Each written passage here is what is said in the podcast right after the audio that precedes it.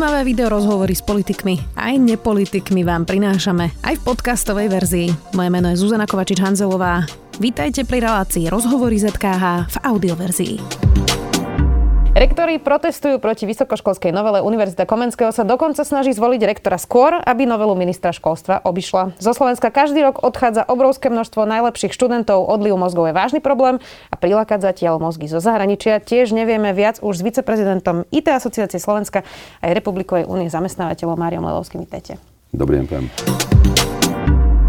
vy už máte štvrtý rok projekt, kde sa vám podarilo pritiahnuť 50 študentov um, IT z Ukrajiny. Aké náročné to je v dnešných podmienkach dostať sem niekoho z Ukrajiny? Je to náročné, vždy to bolo náročné a je to náročnejšie a náročnejšie, pretože na Ukrajine aj v iných krajinách, bývalých sovietských a postsovietských, rastie IT sektor extrémne. Za posledný rok narastli platy ITčkárov na Ukrajine o 30% A ešte aj rok predtým, aj rok predtým samozrejme je treba povedať, že na, na IT má obrovskú podporu zo strany štátu e, na Ukrajine.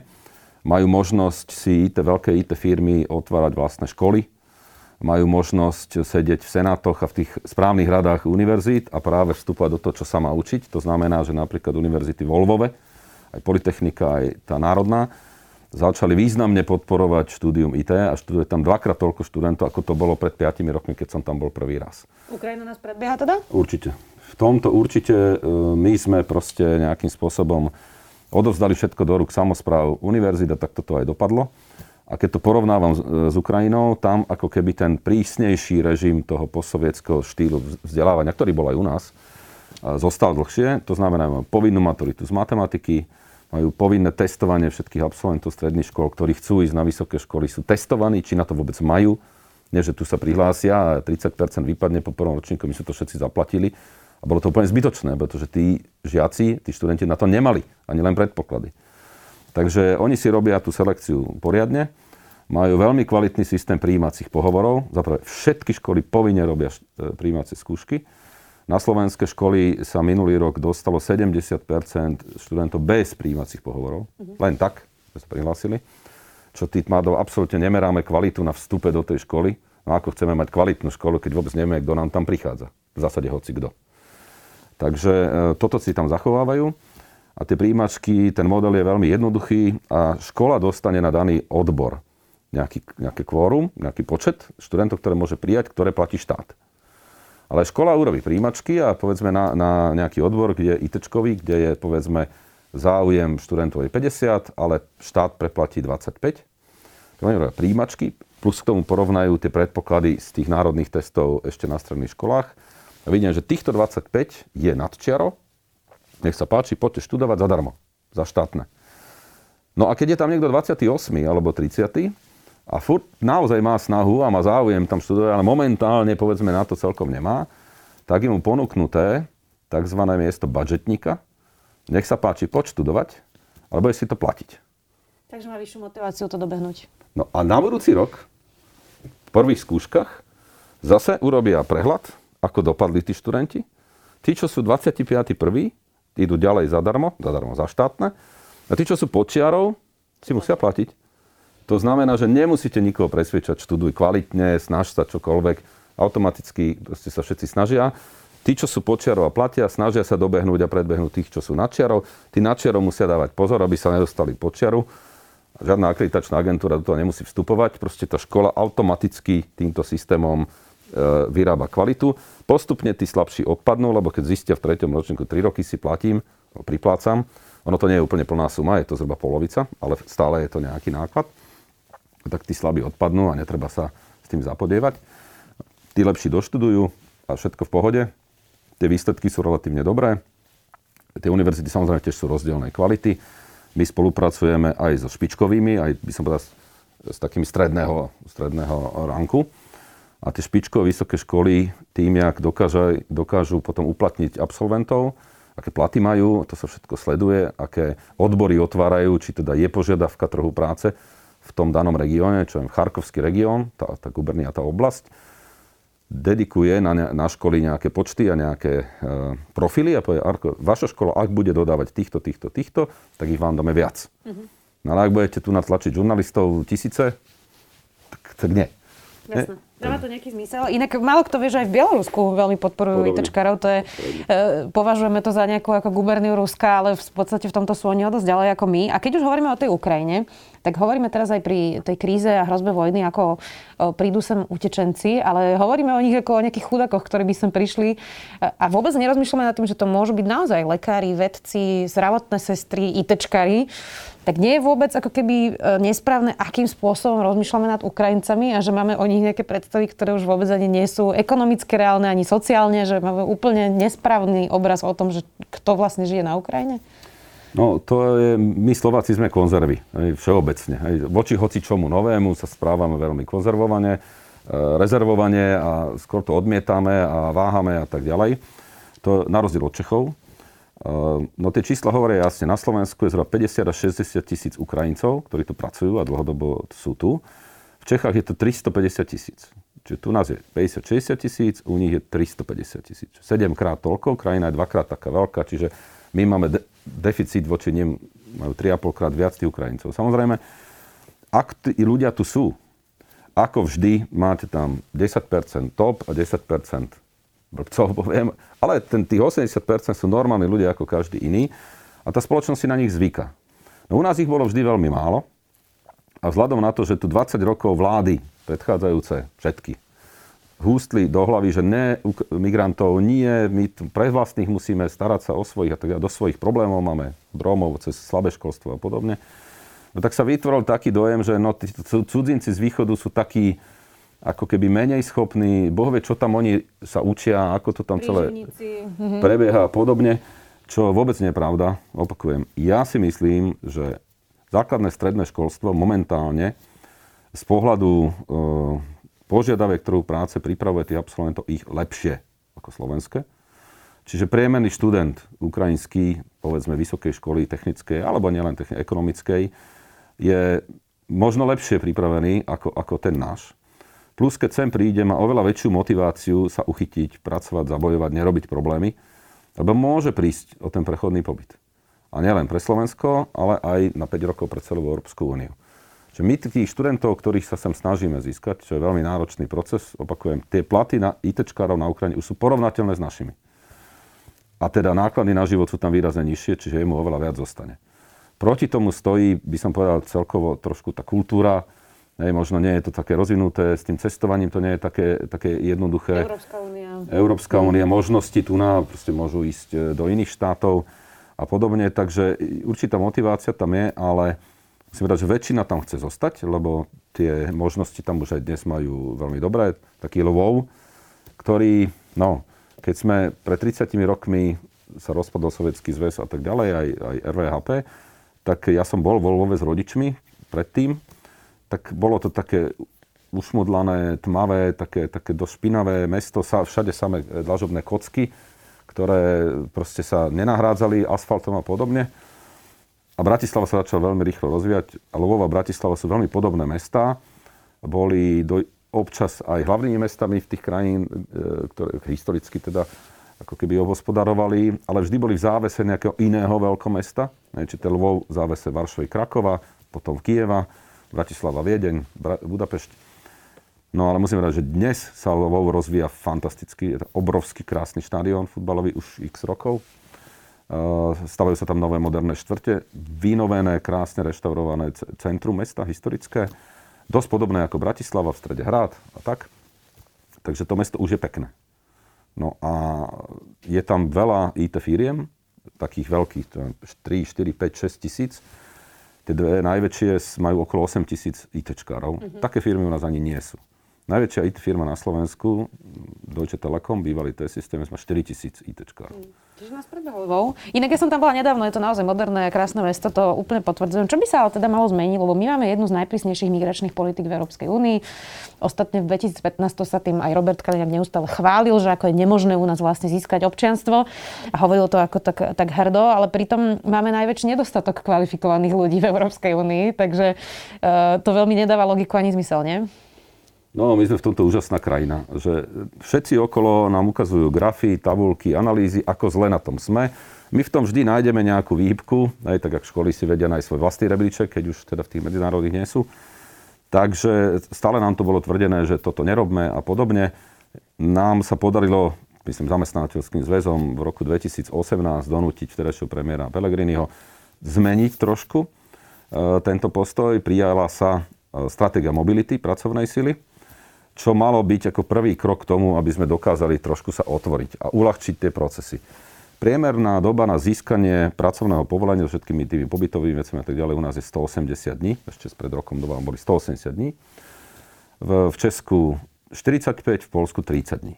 Hmm. Tak kto by už sem, keby aj tu niekto išiel, že teda ide vlakom z východu na západ, omylom vystupí pod Žiline, povedzme, zájde tam na nejaké úrady a spýta sa, OK, chcel by som tu pracovať, jak to vyzerá, povie, no, o pol roka, keď to dobre pôjde, tak e, môžete. No tak sadne na ten vlak, posedí ešte hodinku vo vlaku, dojde do Ostravy, do Brna, tam mu povedia, no tak za tých e, mesiac, mesiac a pol to máte.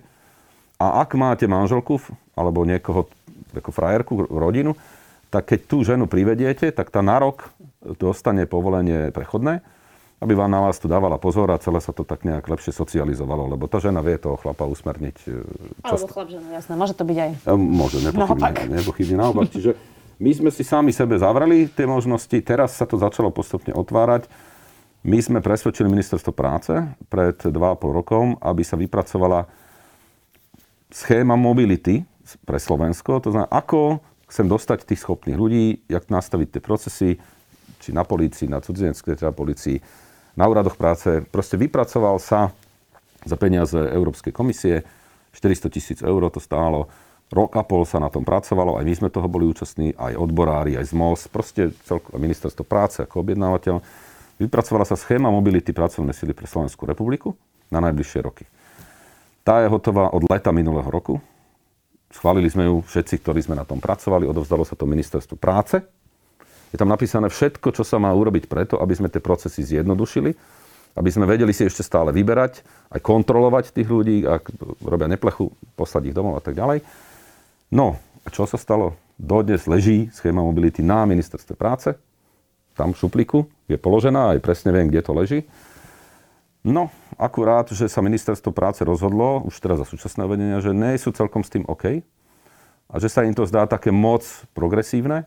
Opakujem, to nie je ani zďaleka také ako v Čechách. Ani zďaleka. Čiže je to stále konzervatívne Je to konzervatívna schéma mobility, ktorá by ale uľahčila mnohé procesy. Policajti sú s tým OK, zamestnávateľe sú s tým OK, dokonca odborári sú s tým OK, lebo vidia svoj priestor, že keď sem tí zahraniční pracovníci prídu, tak im ponúknú odborárske služby. Výborne, však na to tu sú odborári. ZMOS ako tak e, je s tým OK, lebo sú tam aj integračné opatrenia, to znamená, že ak sa niekde pristahujú, tak ako tomu pomôcť. Tam komunikačná kampaň, ako jedna, jeden z tých materiálov je, ako komunikovať slovenským konzervám, keď to tak poviem, slovenského národu, že, že nebojte sa toho, mm-hmm Čiže celá kampaň je tam e, veľmi kvalitne pripravená, lebo to je dôležité. No len ministerstvo práce váha s prijatím. My sme očakávali, že to dostanú. Dajú to na vládu, vláda to príjme a rozdelí úlohy, tak ako sú tam napísané jednotlivým ministerstvám, plus legislatívu. Ako to tak dať, aby sa to výrazne zlepšilo. Všetko tam je napísané. Vyzvali sme ministerstvo práce aj na tripartite, aby to urobili. Ale? Odpoveď, že je to moc progresívne, že nie sú si istí, čo by to všetko spravilo. Uh, obávajú sa, že niektoré rezorty nespravia, čo majú. No oni hlavne tam majú svoje úlohy, takže toto je podľa mňa obrovská škoda. Tak mám podotázku. Tak ako veľmi je zlá naša budúcnosť, ak sa nič nezmení? Skúsme si to tak ako načrtnúť. No, naša budúcnosť z hľadiska povedzme pracovného trhu a vôbec ekonomiky, konkurencieschopnosti, no ak sa nič nezmení, je veľmi zlá pretože e, keď sme spracovali takýto materiál, uh-huh. analytické a prognostické podklady k očakávanému vývoju pracovného trhu do roku 2030, podtitul Práca 4.0. Toto, takýto materiál, spracovala každá krajina v Európe a pojednáva o tom, že čo treba urobiť s trhom práce, aby bol prispôsobený na tie zmeny, digitálna transformácia, demografické zmeny, migrácia, nemigrácia, starnutie teda populácie a podobne. A plus do toho udržanie konkurenceschopnosti si podnikov, čiže aby mali dostatok kvalifikovanej pracovnej aby mohli robiť ten biznis. To nie je mi, že my sa, ja sa rozhodnem, že idem robiť biznis a teraz zistím, nemám to s kým robiť. No tak to zase zavriem a, a čakám. Tuto je všetko napísané. Inak to robili, áno. Toto písali vo všetkých normálnych krajinách vlády. Uh-huh. Hej, od nemeckej, Rakúsku, všetci to majú, Češi to majú. No, u nás sa to nepodarilo, nevadí, my sme to napísali. Čiže ten, ten autorský kolektív pozostáva z ľudí z praxe, analytici, Akadémia ved, docent Baláš a ďalší, e, docent Magvaši, čiže sú tu profesionáli, ktorí ten materiál nám pomohli dať urobiť. Posunuli sme ho ešte pred koncom aj na ministerstvo práce, nech sa na to pozrú, na sekciu práce. Reakcia nebola, tak sme predpokladali, že to OK, tak sme to teda e, vypracovali. Darovali sme to, ja osobne teda premiérovi, Hegerovi pri stretnutí, dostal to do ruky, pán minister Krajňák to dostal ako vianočný darček, má to. No a tu sa píše, čo nás čaká. Hej, aj čo, čo, čo s nami bude, keď sa nič neudeje.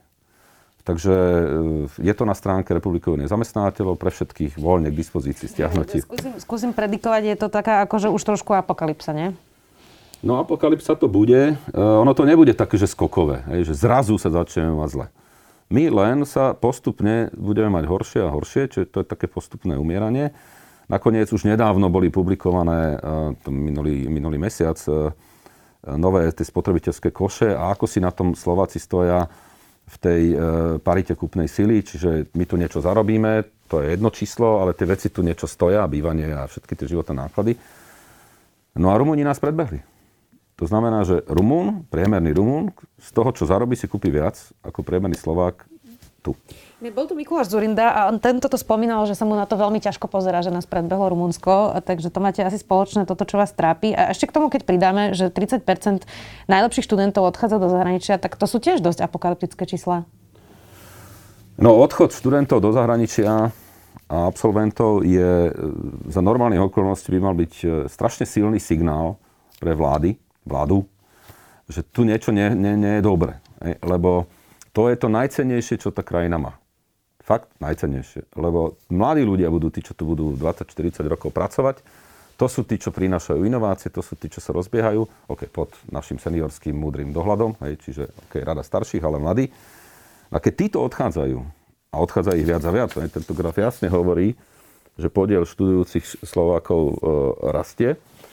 A čo je horšie, e, tí najlepší maturanti z matematiky, to je až 40% No u nás celkovo sme tu maturi- áno, matematiku podcenili, čiže ich veľmi málo, čo maturujú z matematiky. A z tých skoro polovica odíde. Tak. A to je signál, ako to by malo vyraziť dých každému ministrovi školstva a premiérovi. No a toto je presne moja otázka. ja sa priznám, že toto pre mňa je najskľúčujúcejšia téma, o ktorej tu v tomto štúdiu vždy rozprávam. Ako ja mám z toho naozaj strach, poviem úplne osobne a, a, a teda ako predstavím si tú budúcnosť, ktorá je dosť tristná. A nerozumiem osobne, že prečo z toho tí politici nemajú strach? Uh, tiež sám neviem. Možno, že je malý tlak na nich. Hej. To proste sú veci, ktoré by spoločnosť, na ktoré by nemala zabudnúť, keď tým politikom dala dôveru vo voľbách. Oni vám nasľubujú hory doly. Do programového vyhlásenia sa dostanú kopčeky, už nie hory, ale povedzme, že nejaké kopčeky, to, čo sa dá, povedzme, v, tom, v tej politickej dohode dosiahnuť. No a potom by sme to mali odpočtovať. Oni by mali nám odpočtovať, že ako to teda vyzerá. Hej? Každý rok sadnúť, urobiť prezentáciu a povedať, áno, tu minister, plán, e, mal som e, v programu vyhlásení vlády toto, urobil som toto, toto mám rozpracované, toto mi nepôjde, alebo pôjde ťaž, toto mi vôbec nepôjde, lebo sa niečo zmenilo.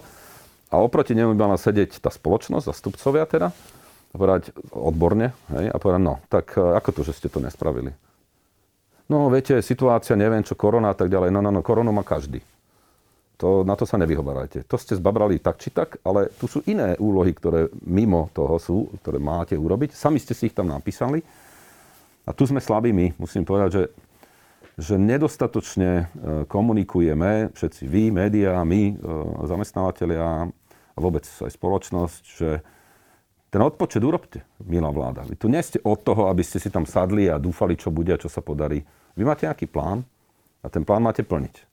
Ak niekto neplní plán, tak si ho treba zavolať a povedať, aký máš problém. Tuto ti niečo nejde, chýbajú ti peniaze? Tu chýbajú peniaze, vôbec tu nechýbajú peniaze. To je toľko peňazí a bude toľko peňazí, že by sme tu mohli postavať zúšne zámky. No ale my máme problém minúť súčasné peniaze, to sa nám vôbec nedarí. Nepochybne budeme nejaké peniaze zo súčasných eurofondov vracať. ja nechcem riešiť, či to chyba tejto vlády, minulej vlády, oboch. Ale e, peniazy je dosť. Aj na školstvo je dosť peniazy, aj na zdravotníctvo. Len, len tak nejak sa nedostanú tam, kam majú. Ale teda vráťme sa k tomu odpočtu. E, pravdepodobne, e, a hovorím to vopred, aby nikto nepovedal, že neboli na, na to pripravení, urobíme odpočet minimálne za zamestnávateľské oblasti smerom k vláde a budeme sa pýtať príslušných ministrov, že to, čo si tam oni napísali, ako my by sme to chceli ešte inak, ale oni si to napísali, sú vláda, boli legitímne zvolení, fajn. Či to splnili? A čo teda s tým, čo nesplnili? Jaký majú časový plán? Lebo sú tu dva roky. Ne? Dva roky za nami, dva roky pred nami. Tak sa nič nezmení. Tak e, to je ešte stále dosť času niečo spraviť tie dva roky bolo dosť času niečo pripraviť a možno už aj urobiť. No tak e, verím, že sa k tomu zodpovedne že si sami pripravujú odpočet. A keď nie, tak by mohli. Inak Marian Leško hovorí, že nám uchádzajú podstatné témy a že sa zaoberáme zástupnými hlúpostiami. Tak to je tiež možno ako keby symptom, ktorý, treba povedať, že aj novinári k nemu prispievajú, to hovorím úplne otvorene. Uh, veľká reforma vysokých škôl je teraz na stole, má zreformovať aj samozprávu vysokých škôl. Ukázala sa veľká rezistencia časti uh, rektorov a dekanov. Rozumiete tej rezistencii? No, najprv by som vás chcel poopraviť, nie je tu žiadna veľká reforma na stole. Uh-huh. To, čo je prezentované ako reforma, to je, ako hovoríme, slabý odvar toho, čo by to malo byť. Slovenské vysoké školstvo sa nachádza v zúfalej situácii. A na zúfalú situáciu nepomáhajú kozmetické opravy. E, nakoniec sme to videli pri akreditačnej agentúre, ktorá to, že má byť poriadna, sa vedelo dávno, dávno. Dlhé roky sa pripravovalo, ako to prejsť z komisie na agentúru. Potom prišiel zákon o akreditačnej agentúre, ktorý nám bol prezentovaný. Toto je zásadná zmena kvality vysokých škôl pred 4 rokmi. No, tak e, najprv sa dva roky kreovala akreditačná agentúra, čo tiež nepochopím, akože keď máme krízovú situáciu, tak čo sa to, to sa malo postupne e, pripraviť. No a teraz už akreditačná agentúra funguje. Sami hovoria, veď sme s nimi v kontakte, že začali tlačiť na vysoké školy, aby si tie vnútorné systémy riadenia kvality pripravovali lepšie, aby odbory, ktoré chcú vyučovať, e, e, diskutovali so zamestnávateľmi, či o to záujem nie je už aj 16 škôl, ktoré začalo ten akreditačný proces, bolo zo strany akreditačnej agentúry ako keby upozornené, že toto im neprejde, nemajú dostatočnú kapacitu pedagógov, odbornosť a tak ďalej. To je dobre, ale je to strašne pomaly. Hej, my máme 4 roky odtedy, čo sa povedalo, že bude tu na nejaká agentúra. Ona robí, čo, čo vládze, má nejaký zákon, nemôže ísť napríklad teraz robiť poriadok na školy, ktoré začali vyvádzať, keď to tak poviem mierne lebo na to im nedal zákon e, priestor. A toto nám povedať, že toto je ono. No není to. Nie je to dosť. Uh, tak proste ministerstvo školstva prišlo s ambíciou urobiť reformu vysokých škôl. Vítame to, že sa vôbec do toho pustili. Výborne. Mm-hmm. Je to obrovská no, odvaha. Viete, v normálnom svete, e, keď vám niečo horí pod zadkom, tak to začnete hasiť a nie je to odvaha. To je proste, na to tam ste. Hej? Nikto sa nepýta hasiča, či, hasiča, či má chuť hasiť. Hej? Tak keď sa minister školstva ujme svojej funkcie a vidí a má tam aj napísané, že ide robiť reformy vysokých škôl, tak nemá to nad tým špekulovať. No, bohužiaľ teda z nášho pohľadu tá reforma nie je dostatočná, ale je dobré, že začala. Inak vy ste tu sedeli pred rokom a povedali ste, že tá reforma musí byť veľmi tvrdá a pokiaľ nebude, tak to radšej nechajme tak, lebo my to celé potrebujeme opraviť. Takže sklamanie, nie je taká tvrdá. No určite je to sklamanie. My sme komunikovali s nositeľmi reformy, nazvime to, že ju treba dobre pripraviť, hlavne dobre odkomunikovať ciele a vízie, prečo sa to robí, to sa nestalo. Prišlo sa proste hneď s nejakým návrhom na stôl, to hneď rektori rozbili, niektoré časti aj oprávnene by som povedal. Vôbec sa nepochopil zmysel správnej rady, že teda keď je tu verejná vysoká škola financovaná z verejných peňazí, tak tá, práve tá zastúpenie verejnosti je kľúčové, aby sa rozhodovalo o rozpočte, ale aj o to manažerovi, kto to povede, čiže rektorovi. No proste obrovská diskusia o tom, ako, sa, ako to bránenie e, akademických slobod. Ja som rád, že už konečne aj teda rektori, konkrétne rektorka pani Koklesová e, z Vysokej školy muzických umení a aj ďalší začínajú komunikovať, e, že nie sú proti, že nie sú proti reforme a že to je treba. Paradoxne, takí tí, čo sme očakávali, že budú aj trochu progresívni, nimi až tak nie sú. Ja som smutný z toho, že technické univerzity sú také v takom záve 3, vyčkávajú, eh, ako keby nešťastím bolo a možno šťastím pre budúcnosť, že, že pána rektora Fikara zlikvidovali dosť teda nemiestným spôsobom. To Senátu nikdy neodpustím a myslím, že väčšina ľudí. A teda očakávali by sme, že práve tieto technické univerzity, ktoré, v ktorých, do ktorých vkladáme obrovskú nádej do budúcna, ITčkári, ale nielen samozrejme, že sú také nevýrazné v tom procese a, a keďže je výrazný rektor Števček, ktorý kričí veľmi hlasno, a momentálne je, e, je aj nositeľom takých zvláštnych až, a podľa mňa nepriateľných e, zmien a zneužívania akademickej slobody, ako to nazýva, alebo samozprávy tak ten ich všetkých prekričí aj na Slovenskej rektorskej konferencii a karavana ide ďalej. Všetci sú akože proti. Jasne, tak čo to hlavne vypovedá o rektoroch, ktorí sú ticho? To je zase druhá vec, že asi rektor by mal byť e, dostatočne silný na to, aby sa ozval. Ale keď ste spomenuli pána Števčeka, Univerzita Komenského dokonca teda posúva teraz voľby rektora, aby ich stihli skôr, ešte predtým, keď prejde vlastne novela, pri ktorej by volili rektora aj ľudia z externého prostredia. Tak um, vy ste tu znova pred rokom hovorili, že evidentne vysoké školy um, a samozprávy univerzit potrebujú zásadný zásah z hora. Uh, to ste hovorili práve po tom odvolaní uh, pána Fikara a že nie sú schopní sebereflexie. Tak to vyzerá, že ste to celé predpovedali vlastne, nie? No, to nie som jasno vidieť. To bolo jasné. Všetci, ktorí sa uh, ako tak dotkli akademické samozprávy a toho vnútorného prostredia, vidia, čo sa tam deje roky. My sme do toho začali hovoriť hej, a neskôr búšiť len pred pár rokmi. Lebo stále sme dostali informácie, že my sa o to postaráme. Vy tomu nerozumiete, vy ste, vy ste tam biznis a vy si starajte o svoje. Platte hlavne dane, aby sme my mohli tu fungovať. Dajte nám viac peňazí. Každý rok nám dajte viac peňazí. To len poviem, že vysoké školy dostávali za posledných 15 rokov každý rok viac peňazí a každý rok tam bolo menej študentov. Jediná výnimka je 2019, kedy, alebo 20, kedy na základe už hĺbkovej analýzy ministerstva financí sa ukázalo, že to je nezmysel ako keď každý rok klesá počet študentov a každý rok narastali zdroje a výsledky sú stále horšie a horšie, uplatniteľnosť absolventov a tak ďalej. A jeden taký ukazovateľ je, že okolko viac zarába absolvent vysokej školy v danom odbore ako, maturant. ako iba maturant. Uh-huh. Hej. To na celom svete je uznávaný ukazovateľ, lebo tak sakra, keď niekto chodí 5 rokov do školy, tak mal by naozaj byť významne lepšie ako ten, čo tam proste nechodil. A ten rozdiel bol pred 13 e, rokmi 60 60% viac zarábal absolvent vysokej školy v danom odbore, no teraz už je pod 50. Čiže aj toto sa nám, čiže to je evidentný ukazovateľ, že tá kvalita klesla.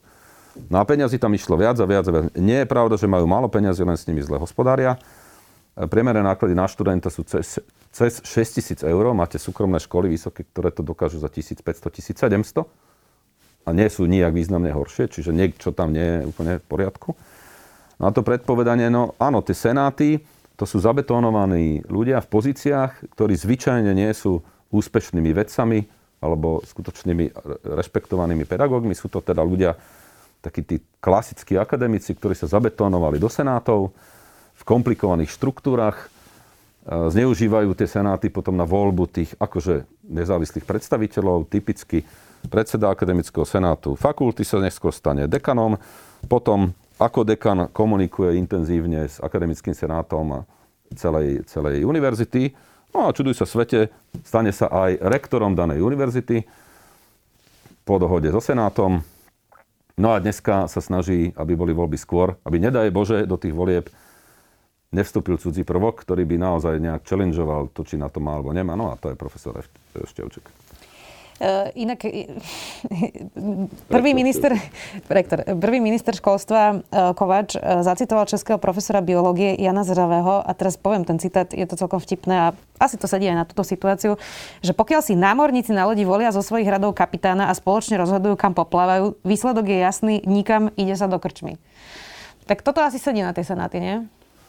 No veď to je ich výsledok práce. Ako kdo, keď sa spýtate, že kto je zodpovedný za ten tristný stav slovenského vysokého školstva. Ne? Keď sa spýtate škôl, ty povedia politici a málo peňazí. Keď sa pýtate národa, povie nevie, asi, asi tak nejak všetci. A keď potom pozrete do tabuliek a analýz, alebo očakávania študentov, tak toto tabulka, kde absolventi si sa nedali nájsť prácu v odbore, ktorí študovali, ale stále veria, že si tú prácu v odbore nájdú, lebo, a preto to študujú. A teraz si hovoríte, že 86% vysokoškolákov verí, že keď to vyštuduje, to, čo študuje, že dostane prácu takú, jak to študovali, zhruba. No ale realita je, že len 59. Čiže tie školy im zničia život. Mnohým. Oni išli s dôverou na vysokú školu volať čo študovať, predpokladali, že tá škola ich to tak dobre naučí a že ten predmet je, a ten odbor je taký dobrý, že tá škola vie, veď kto to má vedieť, že budú úspešní, no ale mnohým sa to bohužiaľ nepodarí. A toto je čisto v rukách škôl. Lebo čisto školy sa rozhodujú, čo učia a ako učia. To nemá s ministerstvom nič spoločné. Takže na zodpovednosť beriete univerzity a vysoké školy? Nepochybne. Čo vám teda v tej reforme chýba, keď ste povedali, že je málo tvrdá? Uh, no ešte raz. Tak my tu máme zaburinenú záhradu. Hodne zaburinenú záhradu. A okolité záhrady u susedov sú celkom v pohode a významne sa zlepšujú. Ne? Či už z hľadiska úrodnosti, aj na pohľad vidíte, že je krajšia, aj k ním prichádzajú tie nové odrody, od nás odchádzajú, aj tie naše. No tak toto, toto sa nedá robiť tým, že e, začneme meditovať o tom, že by bolo dobré, keby tí záhradníci na tej našej záhrade sa nad sebou zamysleli. Skúsili to fakt sami si vstúpiť do seba a lepšie to robiť, viac hodín tomu venovať. Že by mali nejakého kontrolora, agentúru, ktorá fakt ich akože vyťahá za si, keď to nerobia správne. E, my sme ich poprosili, či by s tým niečo nespravili a oni sa na to vykašľali. As usual. No a teraz, čo s takouto situáciou? budete presvedčať toho záhradníka aj ďalej stále, takže prosím ťa pekne, fakt, venuj sa tomu, veď ťa tu platíme, spoliehame sa na teba, študenti ti veria, národ ti verí a oni nič. Oni začnú bojovať o vlastné korita a zabetonujú sa v tých pozíciách. No toto sa nedá inak urobiť len s delom a, ba- a tankom, rozbiť tie bariéry, urobiť otvorené uh, kon, kon, uh, výberové konania, výberové konania mm. tak, aby sme si overili, či na to majú každý, čo chce niečo robiť, predstaví plán, ako to chce robiť. Ne? Reálny manažerský plán, biznis plán.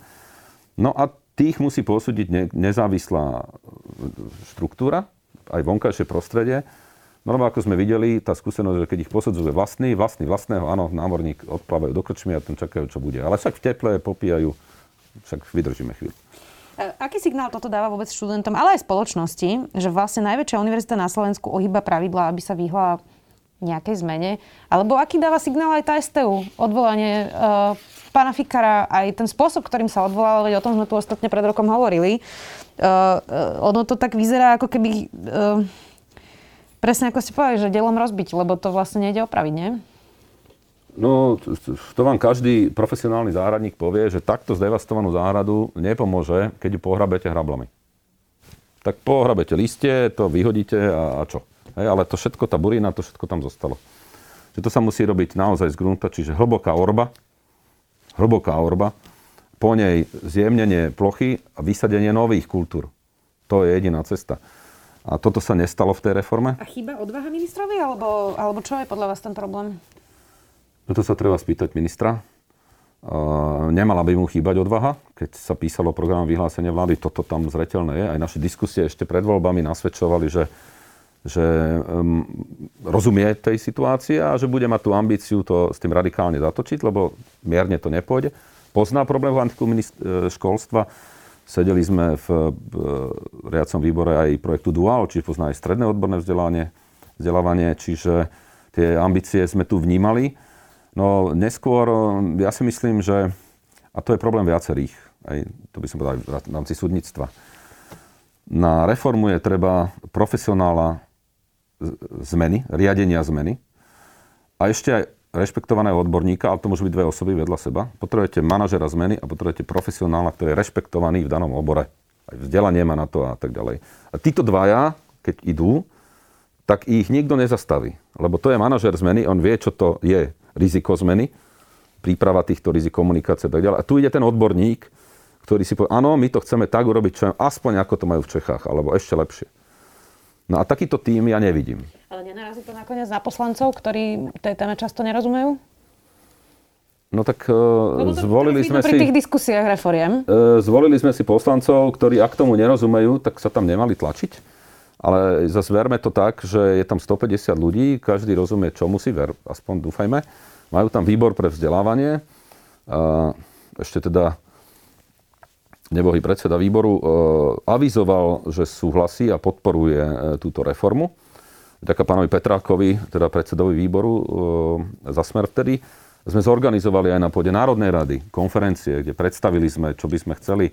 Boli tam rektori, aj ministerka školstva a v podstate mal som pocit celkom dobre naštartovanej akože zmeny, alebo aspoň trendu k zmene. No už také stretnutie e, s novým výborom sme, e, sme neabsolvovali. Vedeli, verili sme, že je im to jasné. V programom vyhlásení to majú sami sebe napísané. No ale ten proces nebol podľa mňa tak manažovaný, ako by mal byť, lebo to je vážna zmena. Hej. Dotkne sa to, zoberte si, to sú, to sú tisíce ľudí zamestnaných na školách, ktorí žili nejakým životom a teraz príde niekto a povie, no alebo je to celé inak. To sa takto nerobí. Čiže bolo treba najprv vysvetliť, kde sme, kam chceme ísť, jaká tá trnistá cesta bude, aké budú jednotlivé kroky, prečo to celé robíme, získať na svoju stranu médiá odborníkov, urobiť zo pár konferencií, postupne predstaviť povedzme tri kroky tej zmeny, prvý, druhý, tretí.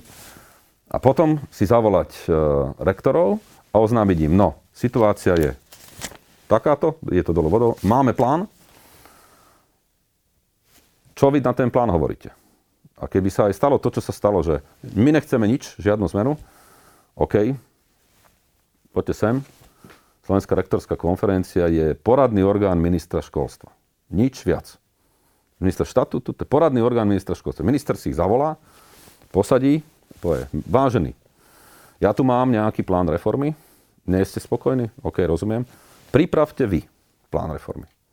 Máte na to najbližší rok, to je veľa, však sú odborníci, mali by to takto vysúkať z rukáva, nepochybne majú niečo pripravené. Asi. Teda, nikdy sme to nevideli.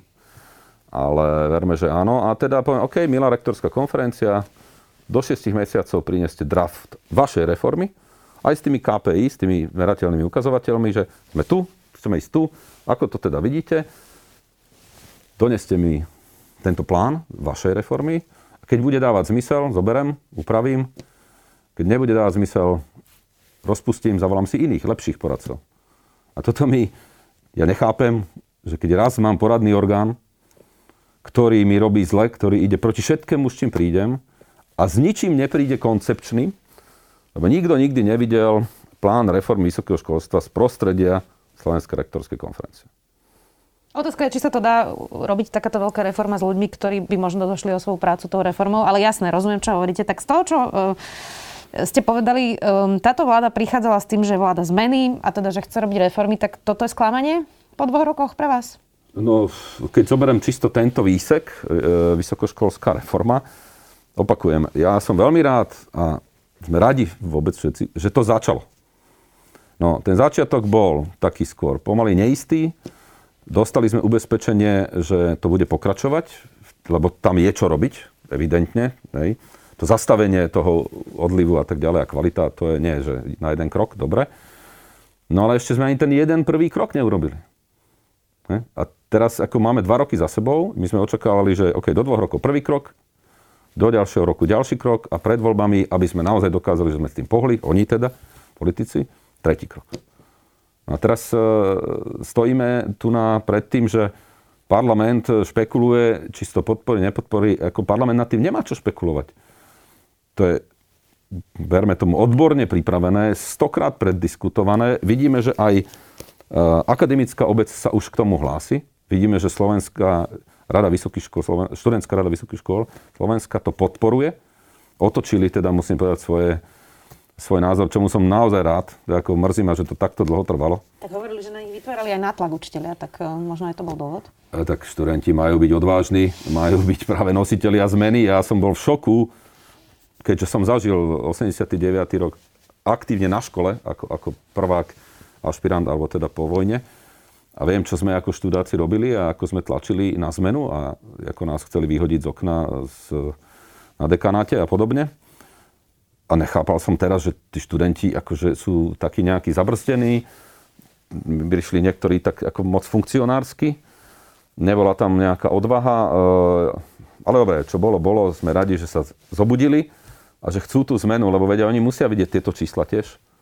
Hej? Proste, veď, akože, a hádam, sú to reprezentanti študentov, ktorí raz budú absolventi a malo by ich zaujímať toto, či teda to niečomu vedie celé to štúdium.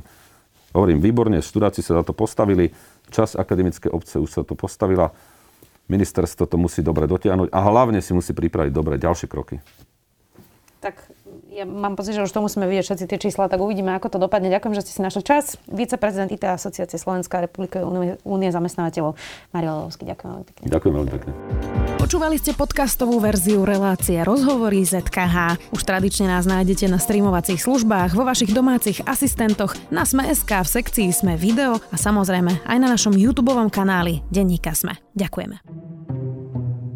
Odkiaľ sa berú komety? Ako funguje duha? Kto bola Emma Noether? Čo sú to kvantové počítače? Prečo vybuchujú sopky? A ako prežiť pád z lietadla? Moje meno je Jozef. Moje je Samuel a spolu robíme vedátorský podcast, kde hľadáme odpovede na takéto otázky. Epizóda vychádza každý týždeň a nájdete nás vo všetkých podcastových platformách a na stránke sme.sk.